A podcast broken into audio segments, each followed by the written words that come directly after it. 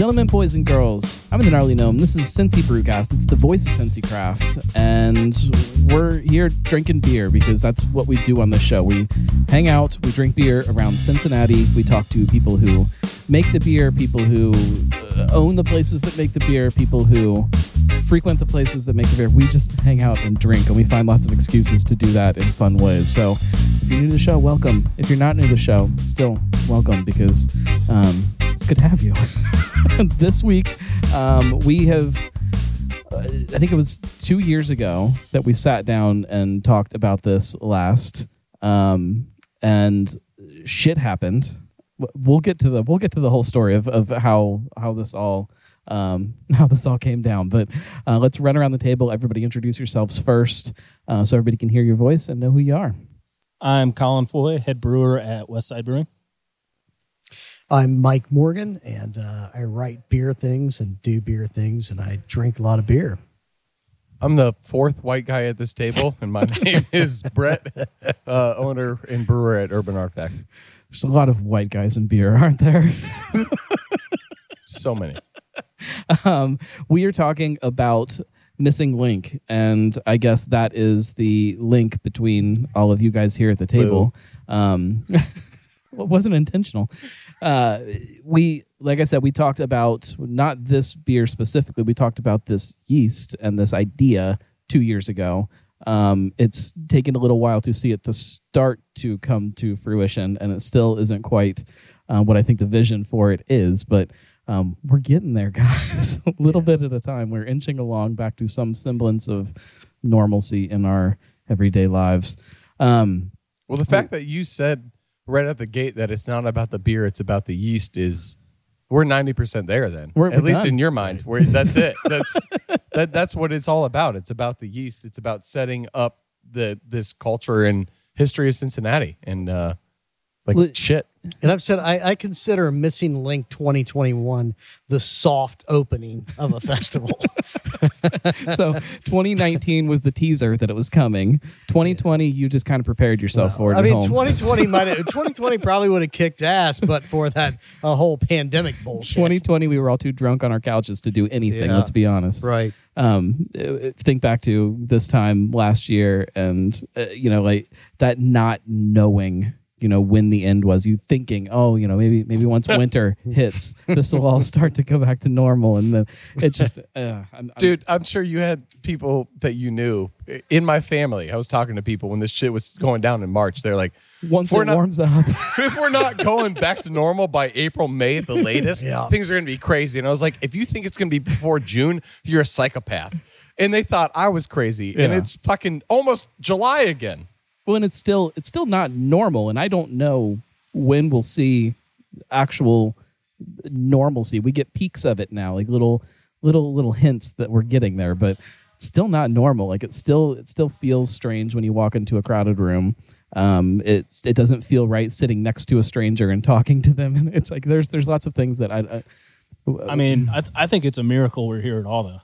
Like I was expecting. The previous full apocalypse. The previous record for a vaccine was 4 years. Yeah. That was the previous vaccine from disease to vaccine implementation. 4 years was the fastest they had ever done it. In 1917 flu, they still don't have one. So for us to be here, I'm fully vaccinated. Where the fuck is the vaccine for that? Well, that's what I think of the common cold and how much time and energy has to have been invested over time to try to create a vaccine or a cure for the common cold, and they've never been able to figure that out. Right. Yet somehow we were able to knock this out in what seems like a short period of time to us. I get that the people that were actually working on this, it was not a short period of time for them. They've been working on this technology and pieces of this for a very long time. So felt very fast to us, but maybe if you ask the right person, this is their life's work. That's just now, we're all taking notice, but we're not here to talk about COVID. We're here to talk about yeast. Wrong microorganism. Right. Although, the thing about COVID and that timing that you just reminded me of actually is that, this time when we look back to spring of last year, I remember we were talking about will Missing Link Festival occur or not? And I remember sitting at a bar reading like news. And there was this whole idea that, well, you know, this is like the SARS thing a couple years back, and it's going to burn out. And I'm like, man, this is perfect timing. Like a Missing Link Festival, like 1st of June, 2020. Like, we're going to be through that thing, and everybody's going to be over it. Everybody's going to be real tired of it. Yeah, everybody's going to be real sick and tired of it. And we're going to be ready to have like a festival, and it's going to be great. And then that didn't happen. And 2 years later. Let's start with a... you can go back and listen to the last episode that we did with Missing Link, and I should have pulled my notes up. I forgot my iPad, so I have to do this the hard way. Volume 5, episode 12. Go back to that. That's when we actually went through the whole story of how these beers came to be. But give us a brief rundown of how this happened, how you guys came about uncovering a yeast that nobody had found before. Well, that is a hell of a story, and it's really great in how it explains how much history Cincinnati has with brewing, and we're going to get into that here in a second. So there's so much to unpack there. At least with Missing Link yeast, what happened is that Urban Artifact opens, and we do weird shit. And we're making stuff with wild yeast and spontaneous yeasts and things we find in our bell tower and around the brewery and in the neighborhood. And we're doing all this stuff. That's a lot of fun. And this was 5 years ago, so 2015. And Mike Morgan, who is a local beer author and historian and professor and basically beer magnate here in, Ohio, in the country, he sees what we're doing. He's like, listen. I'm teaching this class about beer. I want to tour a bunch of different breweries, and I want it to culminate at your brewery because you basically take all the rules and you just throw them to the wind. So I said, yeah, that sounds fun. Come on down. Let's hang out and see how things go. And Mike comes down, and we hang out, and things went great, and we got drunk together and found out, like, holy shit, we have a lot of fun as people. And I'm getting a little distracted here, but long story short, a couple years later, after these quarterly beer tours have gone on with Mike's class, he's like, hey, listen, I know this guy. He bought a place down in Over the Rhine here in Cincinnati, and they have a beer cellar underneath their place that they didn't know existed. They thought it might be there when they bought it. They broke down this wall, and holy shit, there's this whole beer cellar. And what do you fucking know? But there's a goddamn fermenter that's intact down there. He's like, what do you think of that? I said, made of wood. That's been sealed up in a wet basement for a literal century. I said, that's the craziest shit and the dumbest shit I've ever heard in my entire life. And if it's real, we need to go check it out, and maybe we can find some yeast. So, oh my God, fast forward like 4 years at this point in time, and we get a film crew involved. We get a yeast lab involved. We get a bunch of different breweries involved, and we go down there, and we find yeast. We find these things, we get this isolated, and we found a yeast that is literally Cincinnati history. Yeah. It's Cincinnati heritage. And then Mike, through all of his ability to see where things are going in life, foresight, and ability to get things done is like, well, that's a big part of life. So it's like, I'm taking this to the city council, and we're going to see what we can do. And he says, look, we got this yeast. We found it in your city. It doesn't belong to anybody, but we want it to belong to the city. We're going to give it to you. And the city council said, I love that. We're going to give you this day. So June 1st is now Missing Link Day. And I've gone on a very long time at this point in time. And all I'm trying to say here is we found a piece of Cincinnati history. Living yeast history. And the chance of this, I can't even underplay, are basically zero. It's a needle in a haystack. We found it. We isolated it with our friends at Omega Yeast in Chicago. They propped it up, and they banked it in their frozen storage. And now we're at this point in 2021 where any time that any brewery in Cincinnati wants to make a beer with this yeast, they can call up Omega Yeast Labs, they can order a pitch, and they can literally recreate a part of Cincinnati history. So we've been able to call up our friends like Colin at Westside and say, hey, man, we want to do this festival. Are you down for brewing with this weird fucking yeast? I don't know how it's going to work on your system, but can you try it? And Colin's just like, hell yeah. And why is it called Missing Link? Well, we found it. Other than the pun. I'm responsible for the pun. It was found in what was originally the F and J A Link Brewery. So this brewery was only in operation for 5 years between 1855 and 1860. But then after that, after they went under, almost every great large brewery in the city aged beer there. So the crazy thing about this space is that it touched at least a dozen of the largest, most important breweries in 19th century Cincinnati. And that's one of the really cool things about this yeast. I mean, we have no idea where the hell it came from. Well, you mentioned last time that it could have even been some bootlegger sneaking down there during Prohibition and making some bootleg whiskey or some beer or something, and it'd be left over from that. That's actually my best guess. Which is still awesome. Right. It's still cool. Right. It still means it dates back to 100 years ago. Right. It's the probability of getting brewer's yeast out of that. Out of a lot of spaces, let alone somewhere like that, is just so astronomically improbable that the whole idea is just it's perfect for a place like Urban Artifact to come across it and to help make this a reality. And the fact that you're able to take that and bring it into places that maybe are a little different than it's not surprising that you guys would be making something like that, a yeast that pulled out of some cellar underground. That makes sense, but some of these other places that have jumped on board, from Wooden Cask, super traditional place like Westside, Fibonacci. I don't know if I can consider you guys super traditional. You kind of cover the gamut, but you have this traditional side to you that we wouldn't expect to see something like that. Yeah, Fibonacci, not something we typically do. It's just it ties it all together, and it makes me feel really good about this community and. The excitement of craft beer. We asked Colin to do this initially, and he's like, I'm sorry, what? Oh, you mean the shit yeast that's diastaticus and doesn't attenuate for shit on its own? You're telling me I got to brew something with this and then put it into a can? Yeah. But I'm going to say two things about two people.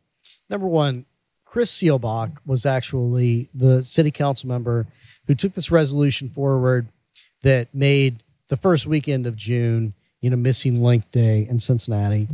And so shout out to him, and thanks for that. City Council unanimously passed that back in 2019. But we have a holiday. Yeah. We literally have a holiday.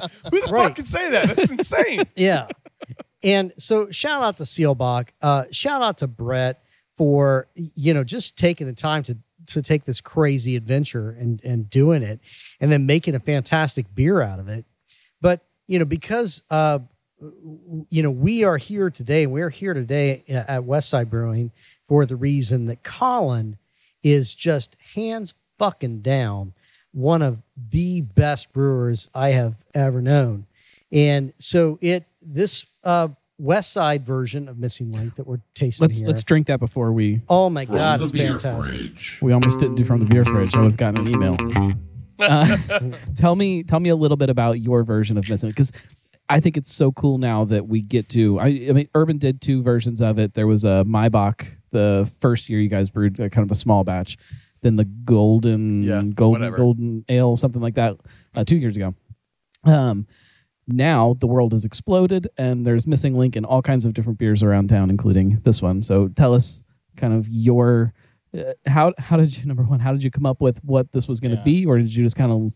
No, I actually really struggled with this one, just because the yeast is so weird. Obviously, if I was a smarter man, I would have brewed a 2-barrel pilot batch first. What's the fun in that? But what makes the yeast so weird? Are you talking about just the? Yeah, just the description. So it's diastaticus positive, which means that it has. Pretend I'm an idiot and tell me what that means. So that means the yeast has the ability to take sugars that normal brewer's yeast wouldn't ferment, and it has the ability to kind of break those down into fermentable sugars. But it's also kind of like Brett. Kind of like. kind of like Brett, although Brett generally is more breaking down like esters and phenols, so not fermentable sugars. Well, less funky, Brett. Gotcha. Yeah, but then the yeast is also maltose negative, which means pretend I'm an idiot. Yeah, so obviously maltose. You're gonna have to do that a lot today. Yeah, so maltose is a sugar that's found in malt, right? And so typical brewer's yeast can ferment maltose. It's a main nutritional source. So this one's really weird. It can't ferment maltose, but it is diastaticus positive, so it can break down other sugars that aren't fermentable and ferment them. And then on top of that, just kind of the sensory description I got. I really struggled with the recipe. It's so stupid. It's so stupid. It leaves some of the stuff that other brewers' yeast would typically eat up. Correct. And eats the other stuff that other brewers' yeast wouldn't be able to ferment. That's interesting. Yeah. And then the sensory description that I got was kind of weird too, like kind of vaguely Belgian-y. So I kind of leaned into that Belgian direction with West Sides and made a grain bill is a lot of pale malts, kind of vaguely like a Belgian blonde type grain bill, and then through Missing Link yeast at it. And then it gets weirder over time, which is also another strange thing with this yeast is that it'll be clean at first, and then it just gets funky and it gets peppery and it gets drier and it gets more carbonated and like it's a yeast. It's an untamed yeast. It's a wild yeast. It's awesome to see what Colin did. It's awesome to see what we did at Urban Artifact. It's awesome to see what these 5 other breweries did too. It's just crazy. What Randy did. I mean, we just drank this sample of the Wooden Cask, and this we were actually talking before we drank this that. The Wooden Cask. Thanks for bringing me one, guys. I'm not drinking your backwash. Bartender right there.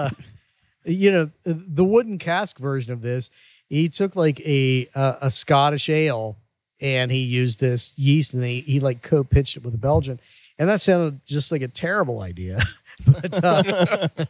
It's actually a very nice beer. I mean, he Randy Schiltz over at Cask. You know, when we approached brewers with this, we wanted smart brewers, good brewers. And, you know, Randy has been around and he makes very nice beers. And this was very interesting, this whole Scottish ale Missing Link version of things. So I tasted that completely blind. And it reminded me a little bit of like a Belgian double. I got some of the kind of stone fruit, like plum character you get out of a Belgian double. So hearing that it's a Scottish ale. With Belgian yeast is interesting. And then the Bierkus version is basically breakfast. I mean, it's a solid breakfast beer. It's got a lot of spice and characteristics in which that I think pair really well with a stack of pancakes and maple syrup. So we're all over the place. Yeah, it's nice. So you guys made what you call a Cincinnati Saison. Sure. With strawberry and something. I think I might have called it that. I might have made that up. Well, I mean, like, what do you call it, though? How do you sell this thing where we're just like, well, it's sour, but it's made with this weird yeast that is 200 years old, and then it's made with a different yeast. And we all know Saisons don't sell, so if you put Cincinnati Saison, it will. Yeah, right? That's why we didn't even try it. So, you know, at Westside, for anybody who's not familiar, we don't name our beers. The name on the can or the tap handle is just what style it is. And that's why we just called it a Cincinnati historical ale. Nice. I believe. So I like that a lot. Yeah, we didn't even bother trying to name it. Knox Joseph, which this will be their first beer that I know of that has been available to anybody outside of their little circle there. They did a Belgian... the press release says it's Trappist, but we all know that you can't make a Trappist ale unless you're a monk. So Trappist-style ale. Trappist-ish. Fibonacci, theirs is a California common with blueberries, so they co-pitched it with lager yeast, and I've been loving everything they do with fruit up there. I think they might be my second favorite fruit brewery in the city. Next to Streetside? Next to Municipal, the Fruit Brewery of the Year. Love you, Sean. But Humble Monk did a Belgian Golden, is that right? Or did I just write that down out of the top of my head? No, that's right. Yeah, I think it's right. And it's supposed to be like a session. So I thought it was light. Belgian Golden Strong. I think it was like 4.7 or something. Oh, so it is a Belgian Golden light session. I'm sorry, that's my calendar. It says I need to do a brewcast. Check. You should get on that out, guys.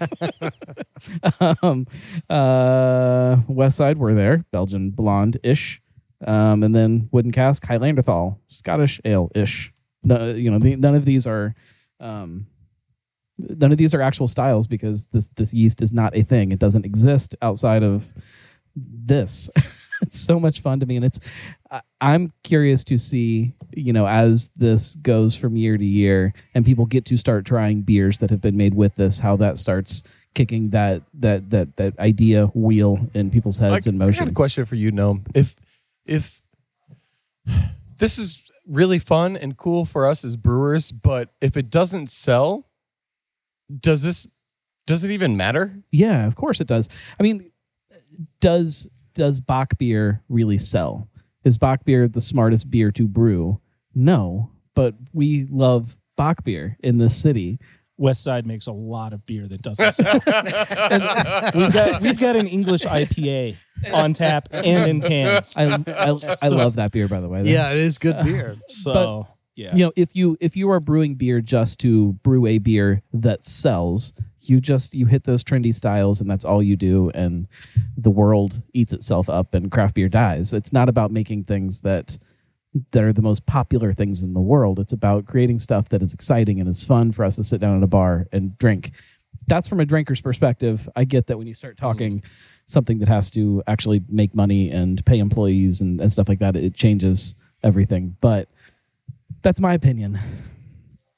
I think that there is there's a middle ground in there. And as a guy who dedicated 10 years of life to running Bockfest, I can tell you that I never liked Bock beer.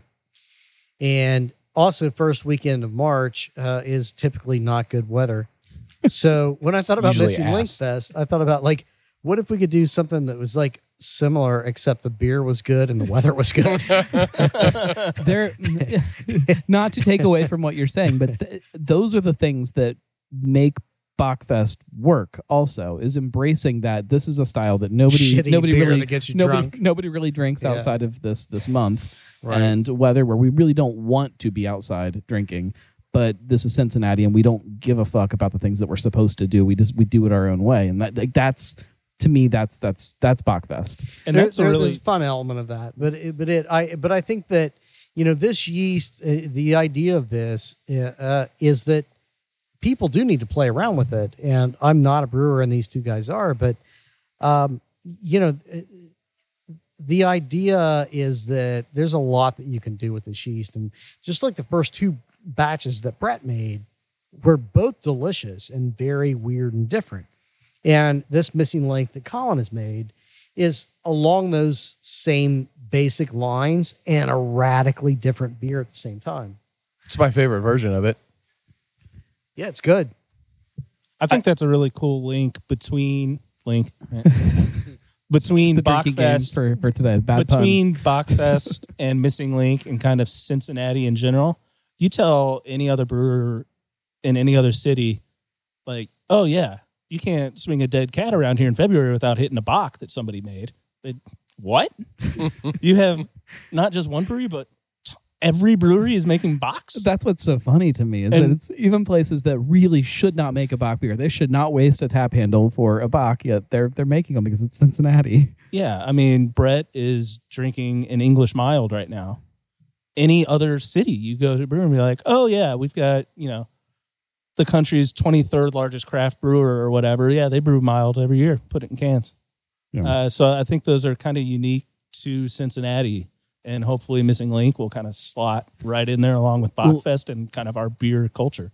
Missing Link, the beer itself is really geeky for people who are beer geeks or people who make beer. The idea of the festival of these different breweries coming together and letting it showcase who they are and I think that taps into this other thing that maybe has, kind of not been highlighted in other festivals around town is the community of craft beer in Cincinnati, and this idea that we can all still get together and make something that is, it's all related to each other. You know, it's, it changes the idea of what the festival model is. You know, it's not trying to pull people away from other beers. It's trying to get them to try other beers. And let the city showcase itself is the idea. Exactly. And that this city is built on beer. It has been forever. Right. And we were just talking about this earlier today when we had a different meeting about how you look at the three biggest, most important beer cities in America, and it was St. Louis, it was Milwaukee, and it was Cincinnati. And those other two cities that aren't Cincinnati, they pushed all their shit out through distro. They sold a lot in their own cities. But Cincinnati just drank so goddamn much that no one realized that when Prohibition hit, that Cincinnati just got wrecked. And that all of that culture just got lost because it was all kept internal. We were literally a city that was like St. Louis in regards to our impact that we had on this world and this city or this country. And it's just gone. And so to be able to bring that back and to be able to take Missing Link, this yeast, and give it to these small breweries, these big breweries, every brewery in Cincinnati, whether you're Swine City, Common Beer Co., you know, Firehouse Grill up in Blue Ash, Rheingeist, Madtree, whoever you are, if you want to grab this yeast and live the city history, we're a part of it now. And we can do that. And we can make a beer festival that's not about just making fucking money, which is what all these goddamn beer festivals seem anymore is, ooh, the Cincinnati Beer Fest. Like, we're bringing in Cincinnati breweries and also Platform and also Anheuser-Busch and Miller fucking Lite. And go fuck yourself. What this is about is Cincinnati, and it's a beer festival. It's about the fucking beer for once. Yeah. It's not about making money again. It's bringing it back to what it was and what people got excited about beer for in the first place, and everybody putting a spin on it. And giving smart, creative brewers an opportunity to make really great fucking beer. Exactly, because the brewers at Moerlein aren't going to make the same beer as the brewers at Madtree, aren't going to make the same beer as at Westside, aren't going to make the same beer as at Swine City. No such thing as a brewer at Moerlein anymore. Yes, they still brew at the lager house. There is still beer being made. Although in a completely unrelated note, another part of Cincinnati's brewing past. I would like to weigh in for a minute on that idea that, like, Bach. I'll give you a little history on, like, Bach beers in this city, right? So, yeah, there was in, Hudepohl, Moerlein back in the days. I mean, we're talking about when Moerlein was a label name made by Hudepohl in the late 80s. They started doing a Bock. But Cincinnati did not embrace Bock. And I remember, people have no idea the amount of work that was involved trotting around to bars and breweries to build Bockfest. And I'll give you two examples of it that really exemplify the whole thing. One is that Mr. Pitifols is still around. One of, like, the last, aside from Arnold's, the only two bars that were still around from when I started running Bockfest. And I went there and I'm like, man, I'm growing Bockfest. I'm going to grow the parade. The parade's going to be a thing. There's going to be more than 10 people in it. And you guys need to, you typically don't open till 8:30 or 9 o'clock or whatever. And you need to open at 5:30 so that people can watch the parade from your front windows. And they're like, fuck you. It's not going to pay for the electric bill. That parade is never going to be big enough for us to justify opening an hour and a half early to pay for the electric and the $2 we pay the bartender. And, the other one was so one year, again early, I go down to Rock Bottom and I talk that brewer into making a Bock. I'm like, man, it's going to be a thing. People around the city are going to make a Bock beer and we're going to celebrate it. And I talked this guy into it and he makes a Bock. And then I could not show my face in Rock Bottom ever again because this guy hated my guts, man. He was like, you motherfucker.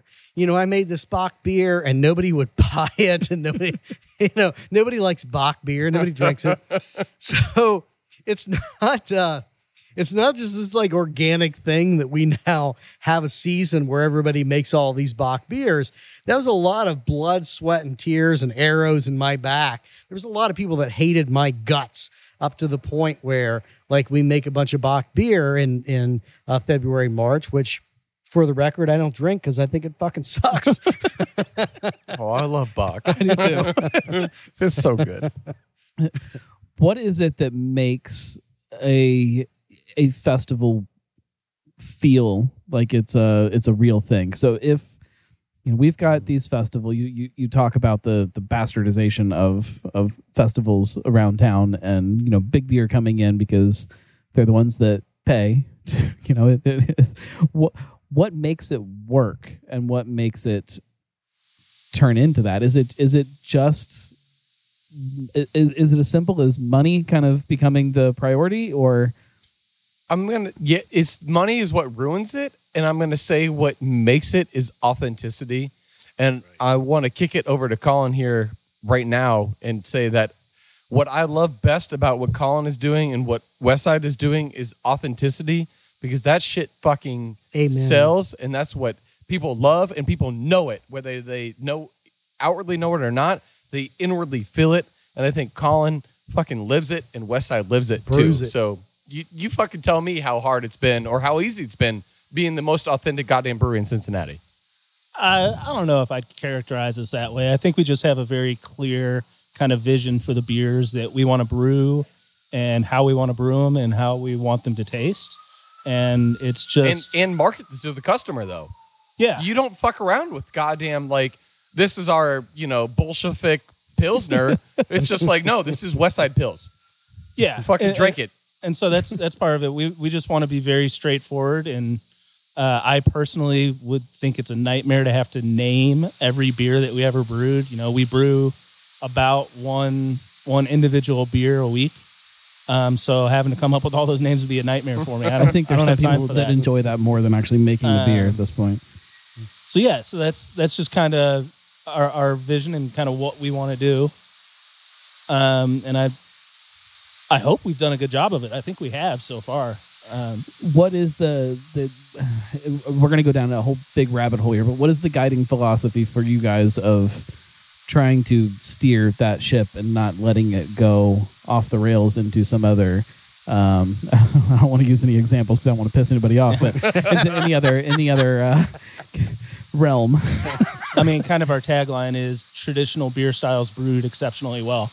And so if we're not doing that, but it's not a beer that we're making. Do you not like when you have, I mean, you can take an IPA and make it traditionally and it's going to probably sell better than, give me another obscure beer style that you guys make that Rausch beer. Yeah, Rausch beer. Yeah. It's going to sell better than a Rausch beer. Another beer that we made that does not sell. But the fact that you make a Rausch beer or that you do a smoked Pilsner to me is as important as anything else you do, just the fact that you're willing to do it. Yeah, so part of that, I mean, it has to be said, is just tremendous support from ownership. Like, I'm not an owner here at Westside. I'm the head brewer, and so... when I go to ownership and be like, hey, so I kind of want to brew a lot of Rausch beer. So you know how bacon tastes really good? So it's tremendous support from ownership on saying like, yeah, we can brew that Rausch beer and, it may not fly off the shelves, but we're not going to lose money on it. So yeah, go for it. Do you think that if there was a larger percentage of breweries in town that kind of took that philosophy and stuck to... tradition a little heavier, do you think it would take away from what you guys do here? Like, do you think that it almost becomes the gimmick of the place? I don't necessarily think so. Like Taft's, I don't know how much they do in package, but they brew a lot of different Pilsners on draft, and I don't think that takes away from Westside Brewing's Pilsner. Yeah. Yeah, but, is right. So I think that one of the ways that these guys are excelling is that they don't chase the squirrel. That Colin is consistently making really great beers.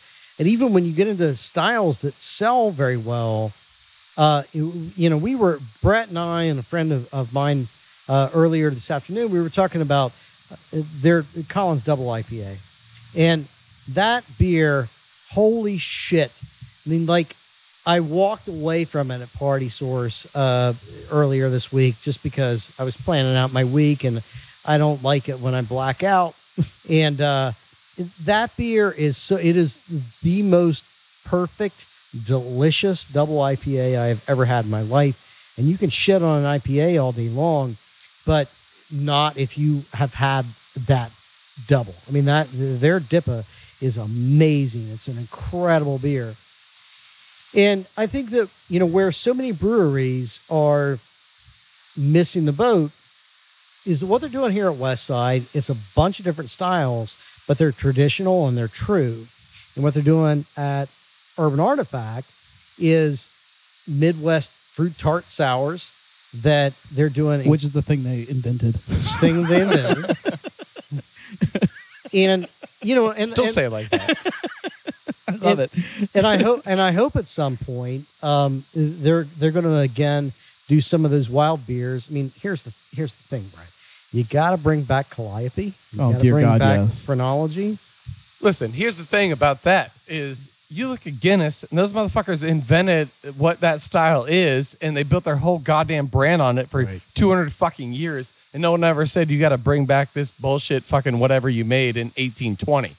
So that's what I'm saying. Except that they were great beers. Yeah, go fuck yourself. The Midwest retards are goddamn great beers.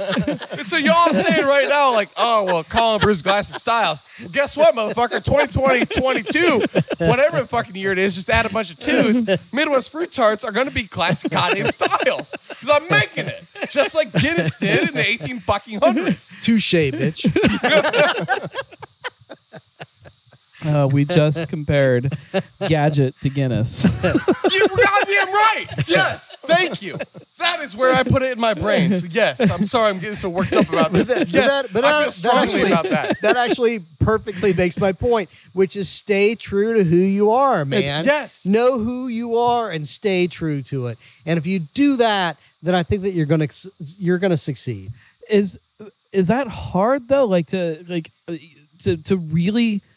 To know who you are is all of this other stuff is happening around you in beer, and beer is doing all kinds of really weird stuff right now. And as all that's happening, to understand how you kind of fit into that bigger picture, like and to know kind of what people really want when they're picking up whatever it is off of the shelf, like why they're picking that up and how that relates to you as a brewer. Is that difficult? Or is that just in my head that it would be? So, yeah, I actually do think that's hard. And again, it comes back to the support we have from ownership. You know, I haven't been asked to make a seltzer. You know, Brett. That would be, hey, seltzer. Hey, man, people love hard seltzer, and it sells, and it's the fastest growing alcohol category.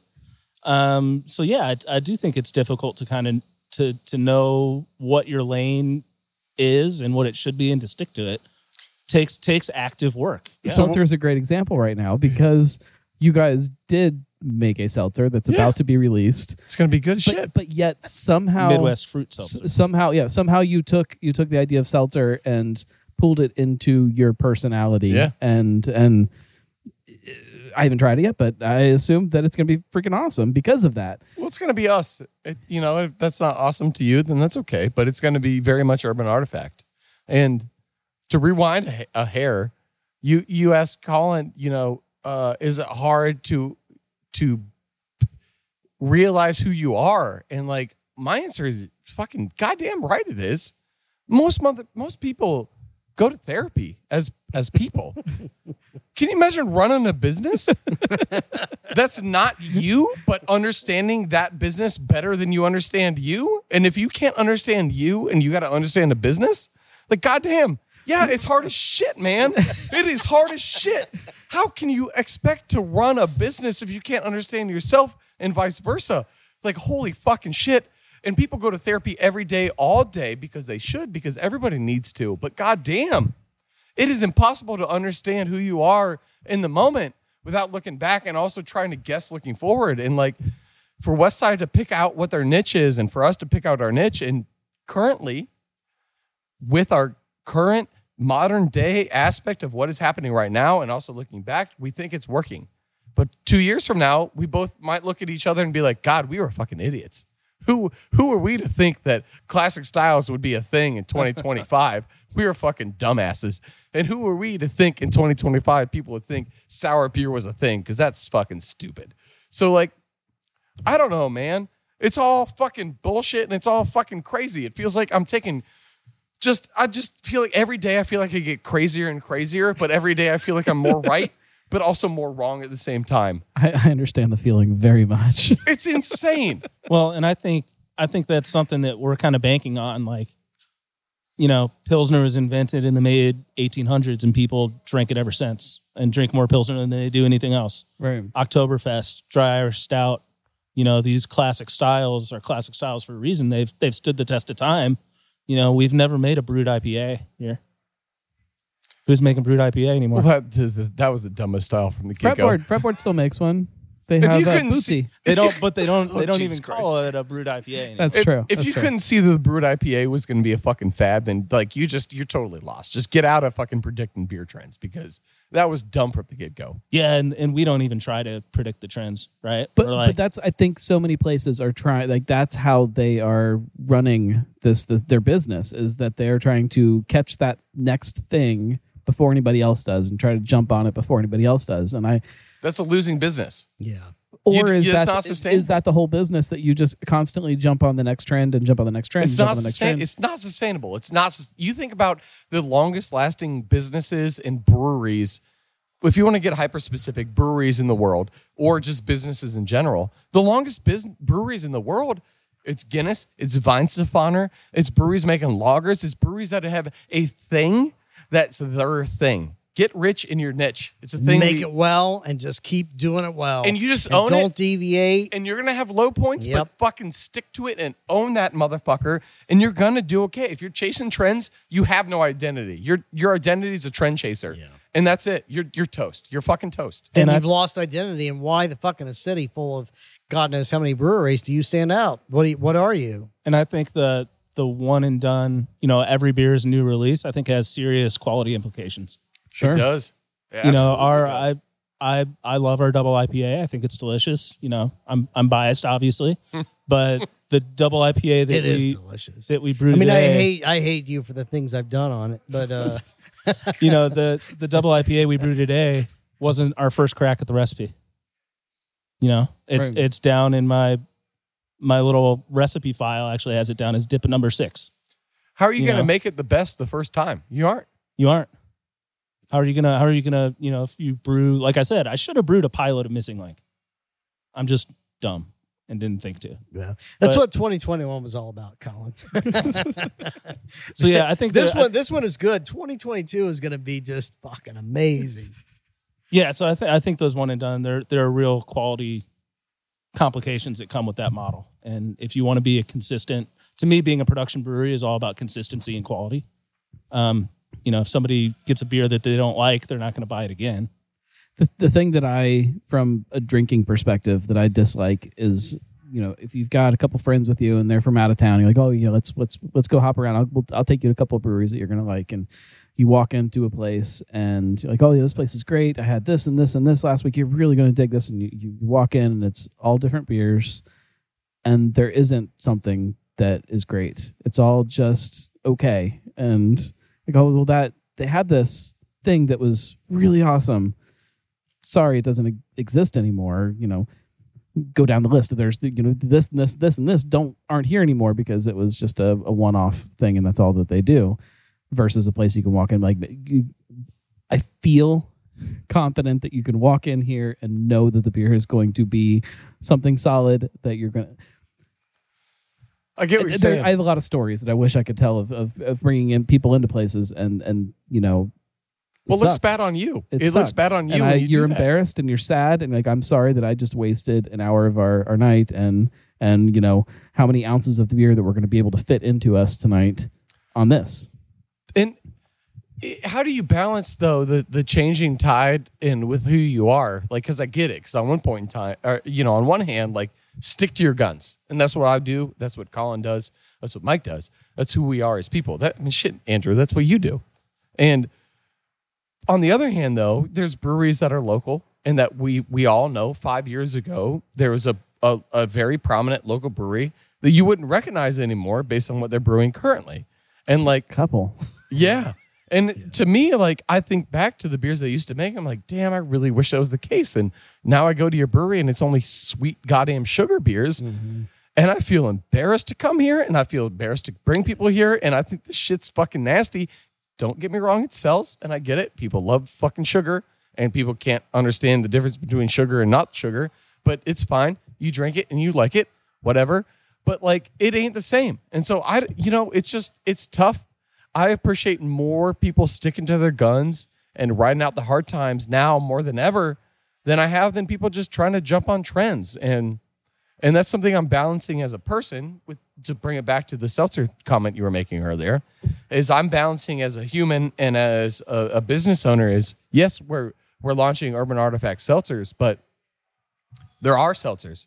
We're making them with the same souring process that we make our beer. We're only using real fruit. We're using a fuck ton of it. And we're not using any artificial anything. We're not using any natural concentrates or natural flavorings or natural anything. Well, aside from the whole fruit. We're only doing everything we do with our seltzer, how we do our beer, but instead of a malt base, it's sugar based. That's the only difference. Everything else is just Urban Artifact beer, but seltzer. So I feel good about it. I hope other people recognize we're trying to still be true to ourselves.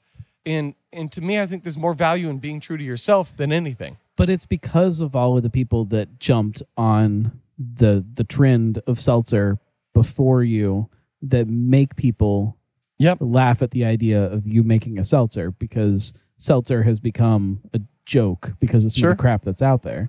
Well, they can go fuck themselves. I don't care. Drink it or don't, you piece of shit. Whatever. It's fucking good. I know it's fucking good. So if you don't fucking want to try it because you're a fucking up your own butthole, I don't give a shit. Don't try it. But come on. I mean, that's the balance, right? I mean, I know that, in a perfect world, you're not out there ordering seltzers, Brett. I think that the seltzer that you're going to make is... But I am. Like an Ohio Beer Week, I'm crushing some fucking seltzers. Well, a hot day. It's all right. I mean, I have no doubt that you guys are going to make a spectacular seltzer for a seltzer. Listen, but if you're going to eat an eighth of mushrooms and drink something, what's it going to be? Shit, I've never thought that through, but I'm going to Athens next week, and that actually sounds like a really good compromise. Sorry, Mike, go ahead. It is that you can't run a successful business without making some responses to your consumer. And there is definitely a balance between where you retain your soul and where you... make fucking money, because you're a business and that's what you have to do. If you're not making money, then fine. And, I have seen those examples. We all know those examples on both ends here in Cincinnati, right? I mean, we can name a brewery that was fantastic, that made no compromises and went bankrupt as an effect. And we can name multiple breweries that completely lost their fucking soul and, made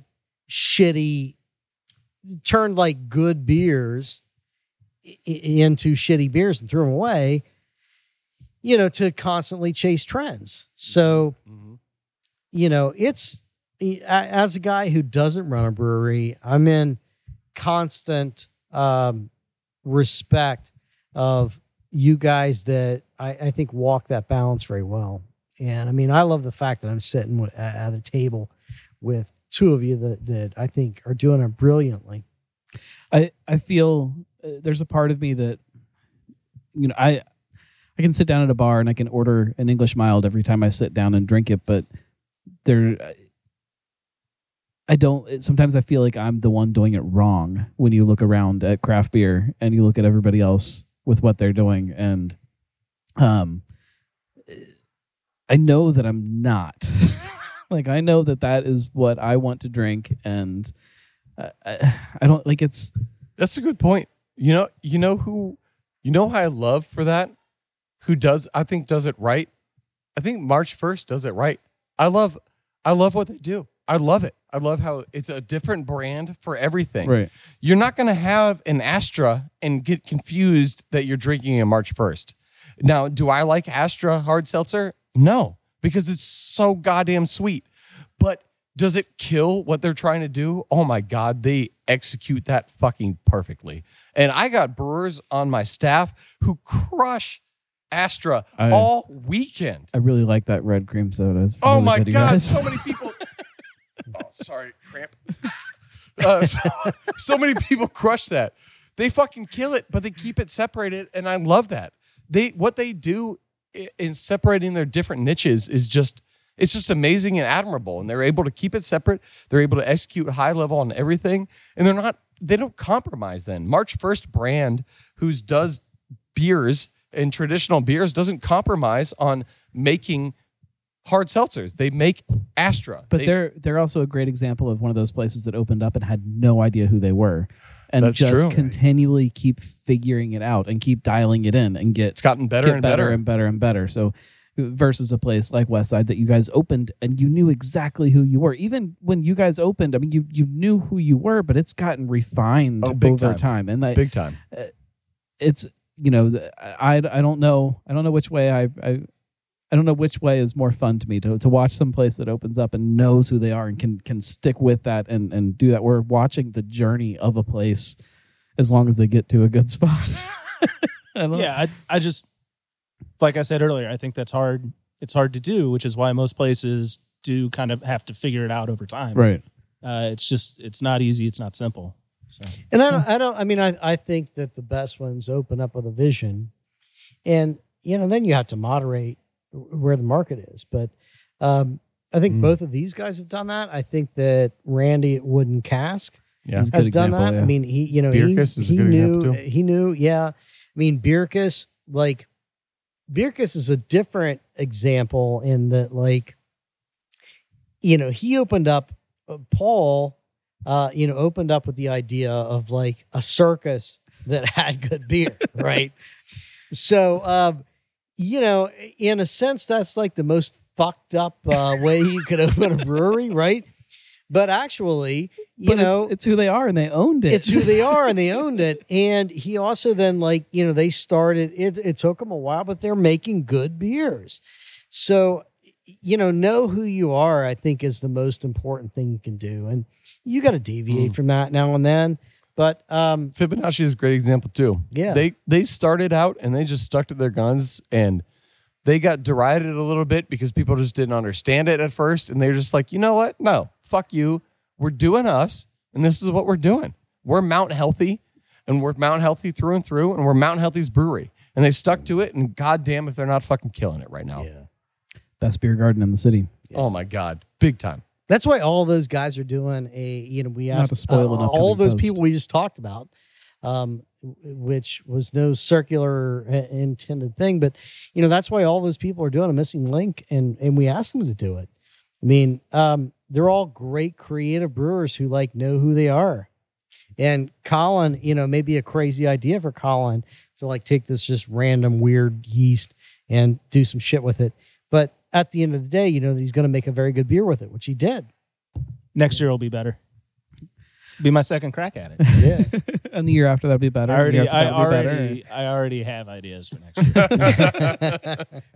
To bring this all back to Missing Link, when you're listening to this on Monday, the festival just kind of happened, although it's not really a festival this year. So you can probably still get the beers all over the place. So go to missinglink.com, and link is spelled wrong on purpose because it's Link as in the brewery, not Link as the name of the brewer, Link. So go to missinglink.com, and there's a list of all the places that have the beers, and get out there and try them all, and talk about it with all your friends. Sit around and just drink beer and talk about beer. To me, that's what this is about more than anything else, is bringing it back to that idea of drinking, something that we've been so desperately needing for the last year and a half. Help us prove Cincinnati beer drinking culture positive, and we'll keep this going. Absolutely. What do you guys want people to know about your spaces, or about Missing Link, or about anything about? Yeah, I don't know how any of the other breweries ended up packaging their beer, but we did both draft and cans. So we did 4 packs of 16-ounce cans that you should be able to find at the tap room and wherever else we can convince the shop owner to carry them. You're not going to find it at Kroger. I think the only places that packaged were you guys in Bierkus, I believe, as far as I know. Did Bierkus do cans? Bierkus was planning on doing cans, but I'm not really sure if they did it or not. Well, go down there and ask him. Go down there, grab a pint and ask him. Absolutely. He'll answer you by spinning a plate on his head, probably. Right. Yeah, or a keg on his nose. Yeah. Also, I mean, you're not gonna go wrong by going down to Bierkus and asking what they did. It's so fun there. All I can say is this has been the weirdest project in my life that has taken up the most time in my life that I continue to want to put in more time than is reasonable for a project. It has been a lot of fun. It has come out of nowhere 4 years ago, and here we are. I'm still hanging out with Mike. We're still working on some other weird shit on the side. I get to rope in the best brewers in the city, like Colin, into making beers with this yeast that's fucking insane and weird to deal with. And then I just get to drink their beer and just be like, you did that with it? Awesome. It's all selfish for me, and I just fucking love it. So please, please support Missing Link. Go to the website. Go to these other breweries. Don't even come down to Urban Artifact. I don't give a shit. I don't need your support for Missing Link. I want you to support these other breweries because I want this to keep going, because that's what's fun to me. Urban's fine. I just want Missing Link to continue. So hit up all these other breweries. Hit missinglink.com and have some fucking fun. Well, and it's not like if another brewery decides to make Missing Link, they have to pay Urban Artifact money to do that. This is the city owns it. The city owns this yeast. You just get it and make your beer. I guess you have to buy it from Omega, but you pay for the prop. But if you wanted one cell, it's free. You could drive to Chicago and take one cell. I'm gonna do that. I don't know what a yeast cell looks like, but I'm gonna frame it and put it on my wall. And I'll tell you that this festival, it is the antithesis of all of those pure profit beer festivals that are out there. This one is entirely about the beer. It's entirely about the weird. It is entirely something that is purely Cincinnati. So I hope that people get it and dig it, because we're planning on growing this thing, and it is something that I hope we see spread like a much more benign virus across this city in 2022. So check it out now, and definitely check it out in the future. I don't think it's just about the beer. I think that there's a lot more to it that you're not giving credit for. Get out there and grab a beer last weekend and next weekend too, because why not? And you'll see just Missing Link Festival all month long, guys. Look for the gnome out there. You'll see him out there. I want to see more people on beer Twitter tweeting about the gnome. The sad part is I don't get out drinking nearly as much as people think that I do. I'm at home playing Barbies and changing diapers. Oh, what video game is that? It's a terrible video game. I'm losing horribly. Just, figure out how to restart. And sorry, I love my kids. I'm joking. All of, when my kids listen to this in 30 years, it was all a joke. Thank you. I love kids. I'm not. What are they? Germ-ridden gremlins? Is that what?